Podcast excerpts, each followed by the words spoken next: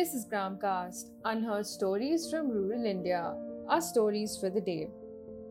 Bowl of lentils, Mokama Tal, now cultivating grass pea crops as reported by Rahul Singh for 101 Reporters. Farmers of Mokama Tal in Bihar are tense as the production of lentils is decreasing due to disturbed rain patterns. The Mokama Tal area consists of four districts of Bihar, together known as the Bowl of Lentils. A profit of 30,000 rupees was made from the lentils, but now their alternative is to cultivate grass peas. The grass pea crop gives them a profit of up to 48,000 rupees. The farmers are slowly shifting towards grass pea cultivation. Ban on grazing brings freedom from drought in Lamkani, Maharashtra. Lamkani, a village 40 kilometers from Dhule in Maharashtra, was known for its grasslands. It's also known for being fodder rich in the pre independence era, but the drought in 1970 turned the land completely barren. The village also turned completely barren after a second drought in the 1990s. Lamkani could no longer provide employment to its people nor fodder to its cattle. The village had become completely dependent on water tankers.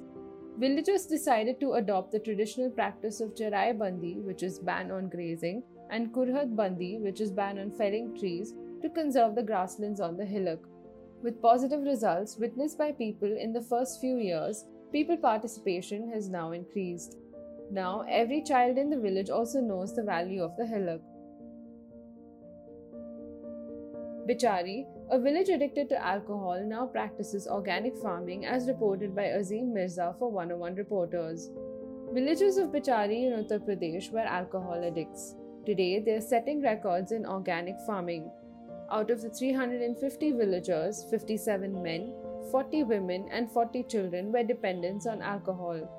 Very few villagers had jobs.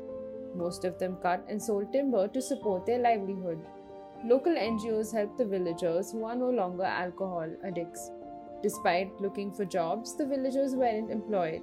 The local NGOs taught them agriculture and a shift to organic farming took place.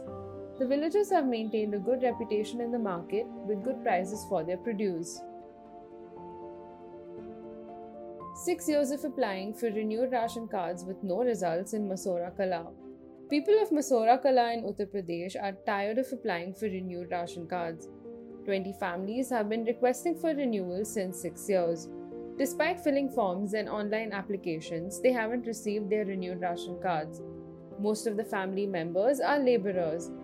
Even after paying the fee many times, they haven't gotten their cards. With supplies being expensive in the market, they have to experience power cuts as well. Tune into our podcast tomorrow for more Indian anecdotes. Gramcast Unheard Stories from Rural India. Now available on Spotify, Apple, and Google Podcasts.